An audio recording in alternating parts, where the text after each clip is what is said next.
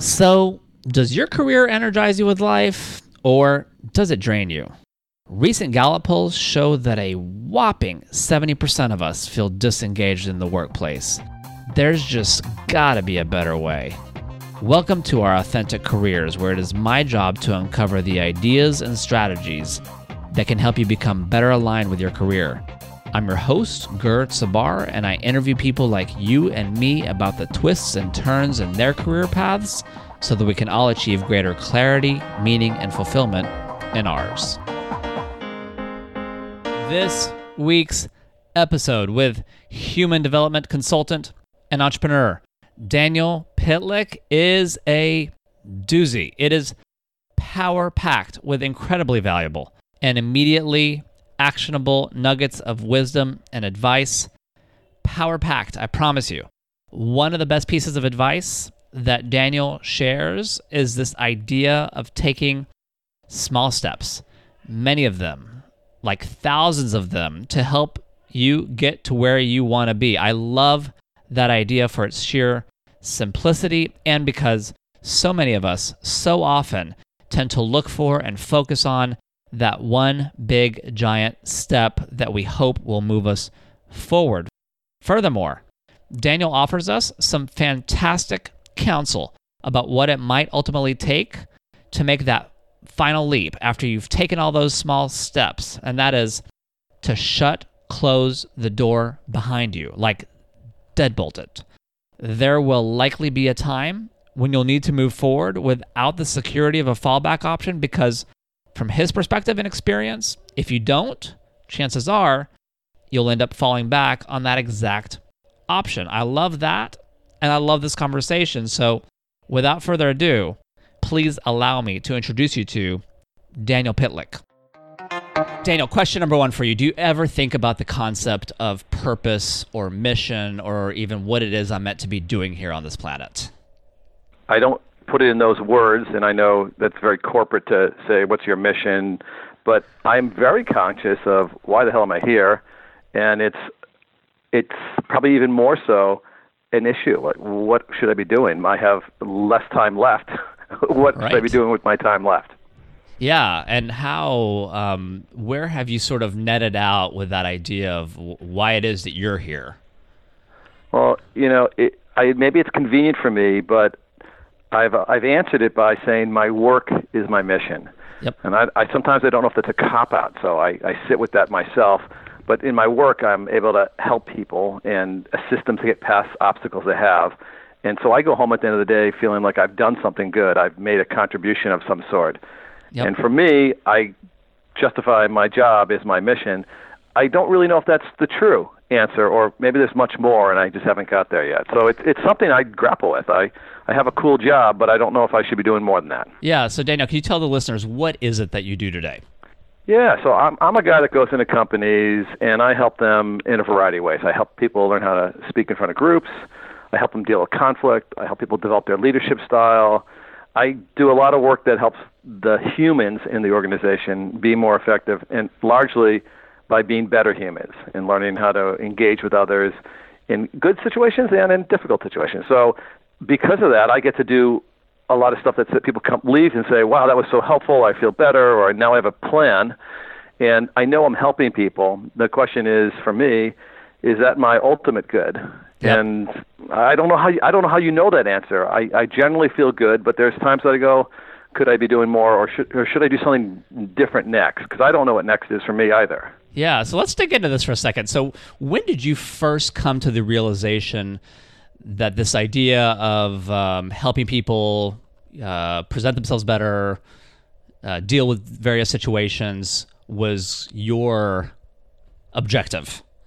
Yeah, so it wasn't it wasn't always that clear, and uh, if, if you want, I'm happy to just give you my path a little bit. Yeah, please.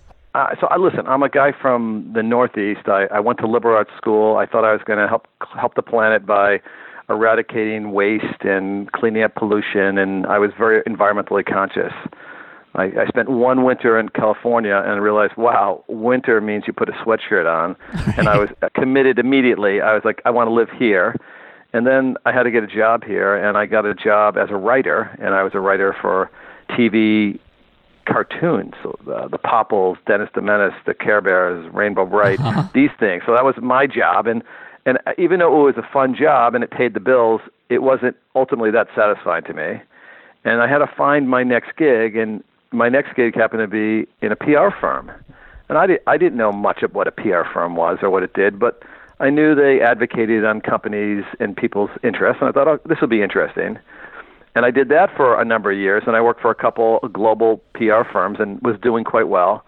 And yet, I was not satisfied. I, I cared about my clients as individuals, and I cared about the people I worked with, but I really didn't care if one company trumped the other. It, it didn't. It didn't touch me at a deep level. Yep. It did not matter. And you know, there's so many companies out there competing. Does it really matter if one wins versus the other? I didn't care. Yep. And I was I was dissatisfied. And before my 30th birthday, for two years before my 30th birthday, I thought I'm going to get trapped in a career where I really don't care. It's interesting, but I don't really care about it so much. Yeah. And I had great angst, and I imagine many people who listen to this broadcast have angst like, what what should I be doing? And very fortuitous. One of my clients was a client that was in the business of organizational change. So when when people Yep. come to get when companies buy someone else and you hear about these huge mergers, they usually end poorly. By the way, most people leave. The, the company's Right. unique selling proposition is diluted, and two years or three years later, you can find only remnants, even though they spent billions of dollars for them. And one of my clients was in this business to try to make that work better, and I was like, "What? What are you talking about? I, I, didn't know this was a business." And they said, "Oh yeah, if you really learn to connect with the people and you get them involved and you do all these smart things that humans would do if they took the time, you can make these things work better." And that was my that was my introduction to the world of training and development, organizational development that I live in now. And I thought, "Wow, that's really interesting. How does someone learn that?" Right. Right. and and I didn't know. I mean, I really didn't know, but I I saw. I said that's a much cooler job than the job I have. Interesting. So I'm going to come back to this in a second. What happened? You said you started off with kind of this environmentally conscious person. Yes. Was that sort of the kind of the initial idea of what you wanted to do when you grew up? You know, it's interesting you you look back because it's been so many years now for me. But when I was doing it, I thought, yeah, I'll do this. I'll be an advocate. I, I didn't know if I'd be in politics, but I figured I'd be near politics. Yep. uh, advocating, lobbying for issues, fighting for the good. Um, I, I always had a disdain that we couldn't take better care of our planet or protect our people better when there was certainly either guidelines or rules or technologies that could protect people, and, and why weren't we doing that? Yep. And I, you know, I was truly of a liberal mindset, and I still have quite a bit of a liberal mindset. I thought we can do better, and if we could do better, we should do better. Yep. I- It's interesting. Once I left that, I, I never have gone back there. Right. I still have compassion for those issues, but I, I spend none of my time on those issues, and I watch other people do it, and I, I'm thankful that they do. So let me ask you this question from another angle. Are you today in your career where you thought you would be when you were younger? wow, this is more interesting than I thought. Uh, no, not at all. And I had no idea where I'd be. I Yeah. mean, I really didn't. I, I could never envision, first of all, that I'd have my own business, Yep. um, and that I'd have a business doing what I do now. I, I think I, w- I would have smiled and said, "Well, how would you ever create that? Yep. What do you know about that?" Uh, but I had no interest in being, having my own business. I, I only have my own business uh, out of a couple a couple of varied steps that happened, and then before you knew it, I had a small small business, Right. and then it grew. But I had no I had no problem working with someone else. In fact, I thought that was great working for someone else, and have them worried about all the administrative financial things in life. What was the earliest idea you had of what you wanted to be when you grew up? Oh my, I don't know. My mom told me I should be an accountant or a dentist because they made a good living, and we had some neighbors who who had nice houses that did that. I never was so good at math, so I figured that wasn't going to happen, and I didn't find any attraction to dentistry. Um, I don't know when I I knew what I was going to do. I can tell you this: um, in college, I even struggled with what should I do. I was a year into college, and my parents are paying my way, so they were paying a lot of money for me to go to college. And I was at a liberal arts school in Massachusetts, and things were going fine. I was doing well in school, and grades were good. Yep. And I told my parents, I, I said, I think I need to drop out for at least a year, Yep. work, and figure out what I want to do because this costs too much money, and I'm just taking these silly little courses and they they have no real purpose to me. Yeah. And I was ready to drop out because I thought it's just we're wasting money. And my dad gave me the best advice anyone could give. I think he said, "Go to school and learn how to think, learn how to write, learn how to reason." And he says, "I don't care what else you learn. If you learn those skills, those will take you wherever you go." And and with that advice and and you know pushing from my parents, I stayed in school with just the goals of I'm going to learn how to do those things. And I graduated with a liberal arts degree. My major was geography, which probably sounds ridiculous, but majors in geography, which is which is a real career for a lot of people, and they do important things. But I had no interest in practicing that. Right. And I, I spent some time uh, improving my writing, so I had kind of a minor in writing, but nothing that I thought would transfer to a real job. And even when I graduated from college, I had no idea what I would do with my life. And so when you're taking these geography courses and writing courses, and you, you're you're not, um, you know that this is not where you're going to end up. Is that a struggle?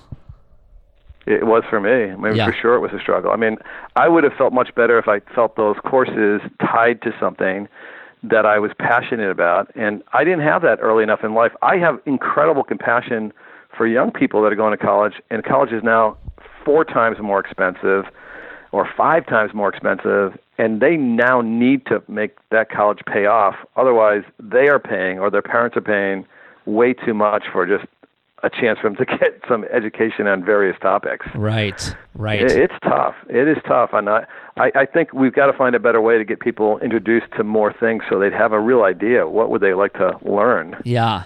Too expensive just uh, for the recreation of learning.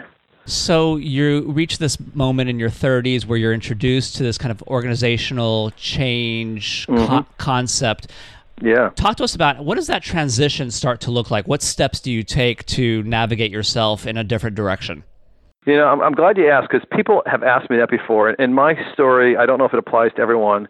The beauty of my story is I was single and I had few expenses. Yep. I'm very interested in how people do it when they have children and mortgages and ex- other expenses. I did it when I had just to pay for my my small one bedroom apartment and me and some Right. food. Right. And I was working at one of the global PR firms at the time and I decided I was going to make this leap, but I didn't know how to do it or what I was going to do. And I actually went part time at my company. Yep. So I went there. I worked part time, and then the other part of the time I worked as what I'll call as an apprentice at two different consulting slash training companies, which paid me virtually nothing but something. But they gave me experience and awareness of what was going on and how you have to do it and what it really looks like in that world. Yeah. And I did that for three months. I worked part time.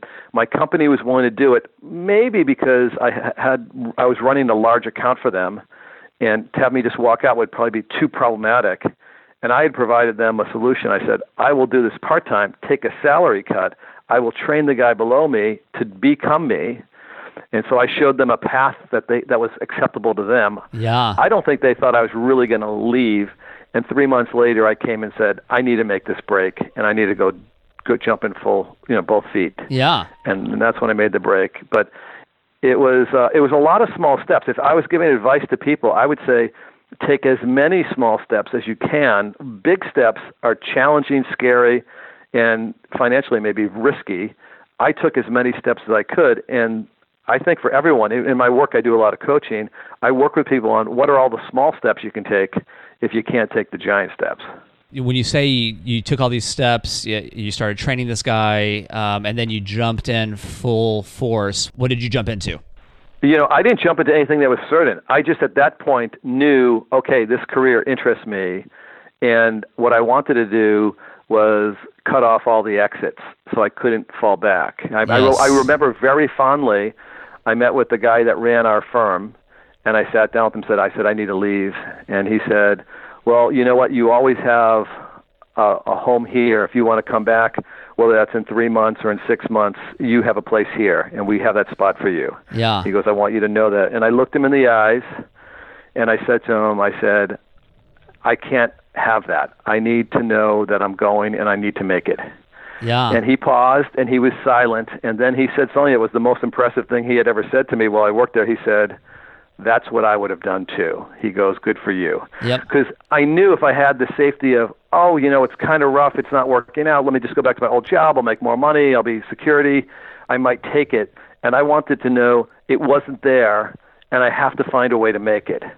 Yep. And it was scary for me, don't get me wrong. It was scary, but to cut that cord was great. Uh, I'm always reminded there's a great story, it's a true story, when Cortez um, invaded Mexico, when Yep. he came to the new land, as all his men came across on boats to, to the shores of Mexico, he had his crew back at the boats burn the ships yeah. and and he, as the men looked back and they saw the ships burning, they realized we're going to have to fight for our lives here. There's no turning back. Right. And in, in some strange way, I felt the same exact way. I don't want to have the back door open because I might flee from it.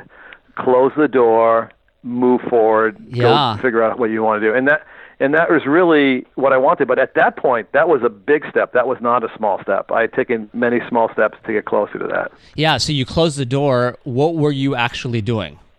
I at that point I still had relationships with these two training consulting firms, Yep. and I was even though I was 30 years old at the time, and I thought I was quite the little professional, I was the junior most guy. I mean, I knew nothing, and I just tried to learn from as many people there as possible. I went to meetings, I went to trainings, I, I tried to be a sponge, and because there wasn't enough work for the junior most guy, both of these firms said, "You need to get some of your own work." Not with them, but your own work.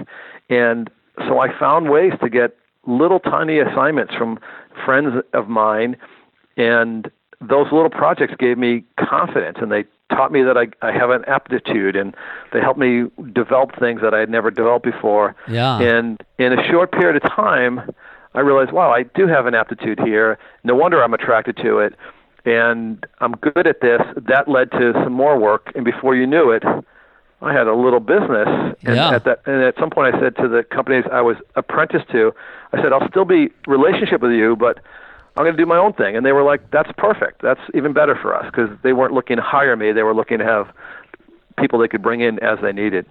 So to get a little bit tactical here, how did you actually go about getting business for yourself?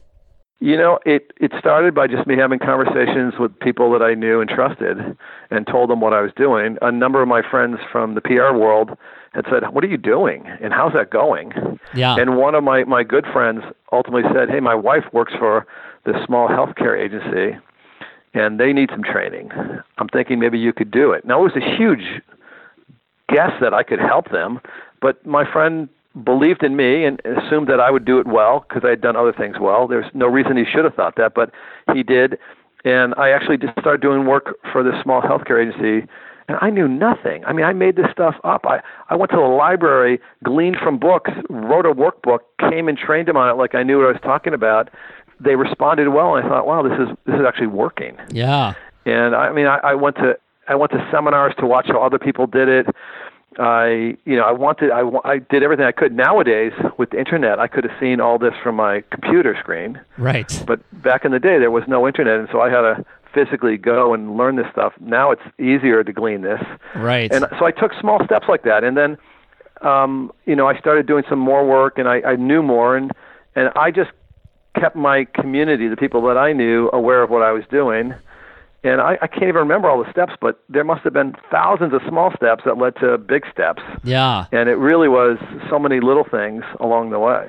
So closing the back door, making these jumps, you have a pretty um, seems like a pretty healthy relationship with fear. Where does that come from?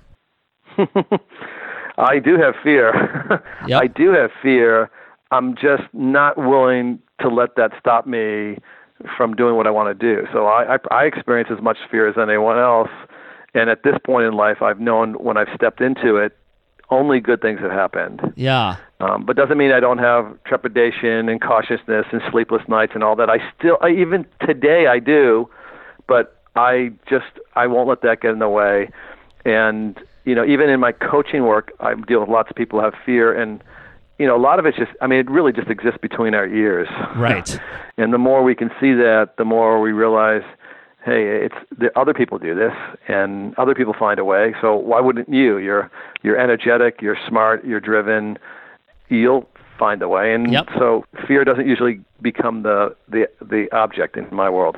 Let me ask this question from another angle. On a scale of zero, zero to 10, where zero is a total non issue and 10 is a big, dark, gloomy shadow, how large a shadow would you say that financial considerations have had over your career path to date? Well, I'll tell you, when I first did this, it was a, a decent sized shadow. I had planned to save, I'd saved money for a while to try to plan could I cover myself for six months if I had to. And I wasn't making a great deal of money back then, and but I did save enough, and I figured if I make not a penny, I can get through six months. Yep. At that point, I'll have to move home or sleep in someone's bedroom next on their floor. I didn't know what I was going to do. It, it loomed pretty large. I would say it was probably in the eight or nine range. Yeah. And then after that, I when I started having clients in a business, I have fewer financial concerns now than than I ever did when I worked for someone else. Yep. Yep. Um, can I ask, what is it that your parents did or do? Yeah.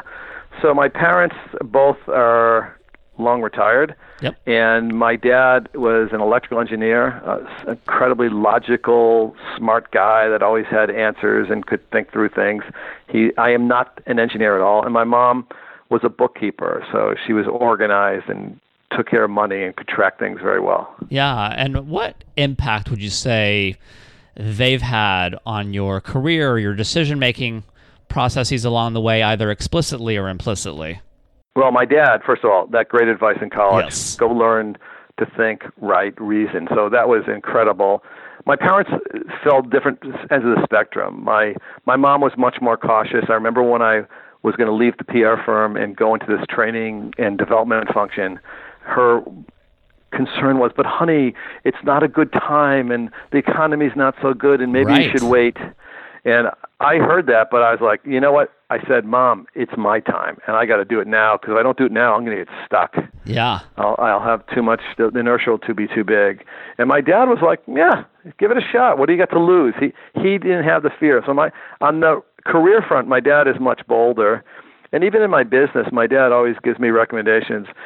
You know, he's a fairly frugal guy when it comes to money, but if it had to do with spending money on something that would make me better, Yep. or buying equipment that would make me faster or you know whatever reduce stress on me he's always been about invest in that Yep. and so my dad's been a good encourager on that side to to invest in the things that you really care about and that would pay back Daniel, thinking back on your career to date and life, and thinking back on your friends, family, and colleagues uh, throughout the years, is there a consistent thread in the type of advice or counsel that people have sought from you?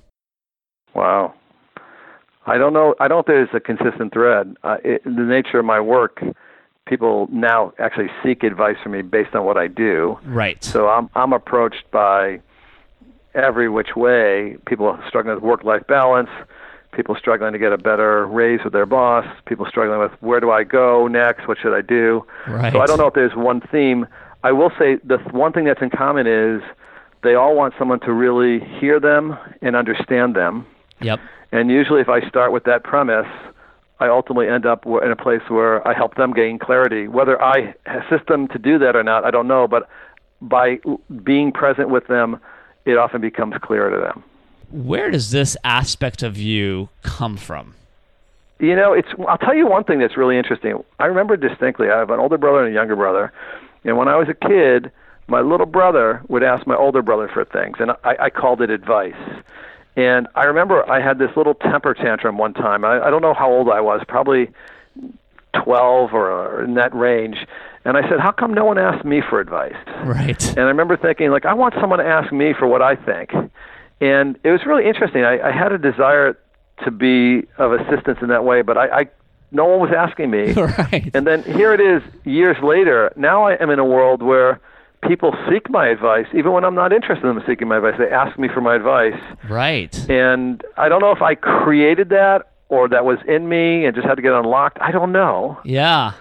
But I'm not. I don't have high ego. It's not. I don't want to talk to someone and tell them my advice because I want them to think I'm smart. I could care less. It's I just like to help people. Yeah. And I found that's an area where I help people. Yeah, and what is um, when you are giving advice and you're helping people? What does that actually feel like to you? I have no idea what it feels like. Um, I guess I'm so focused on them. Yep. I'm not. I I know what it feels like later. It feels rewarding later, Yep.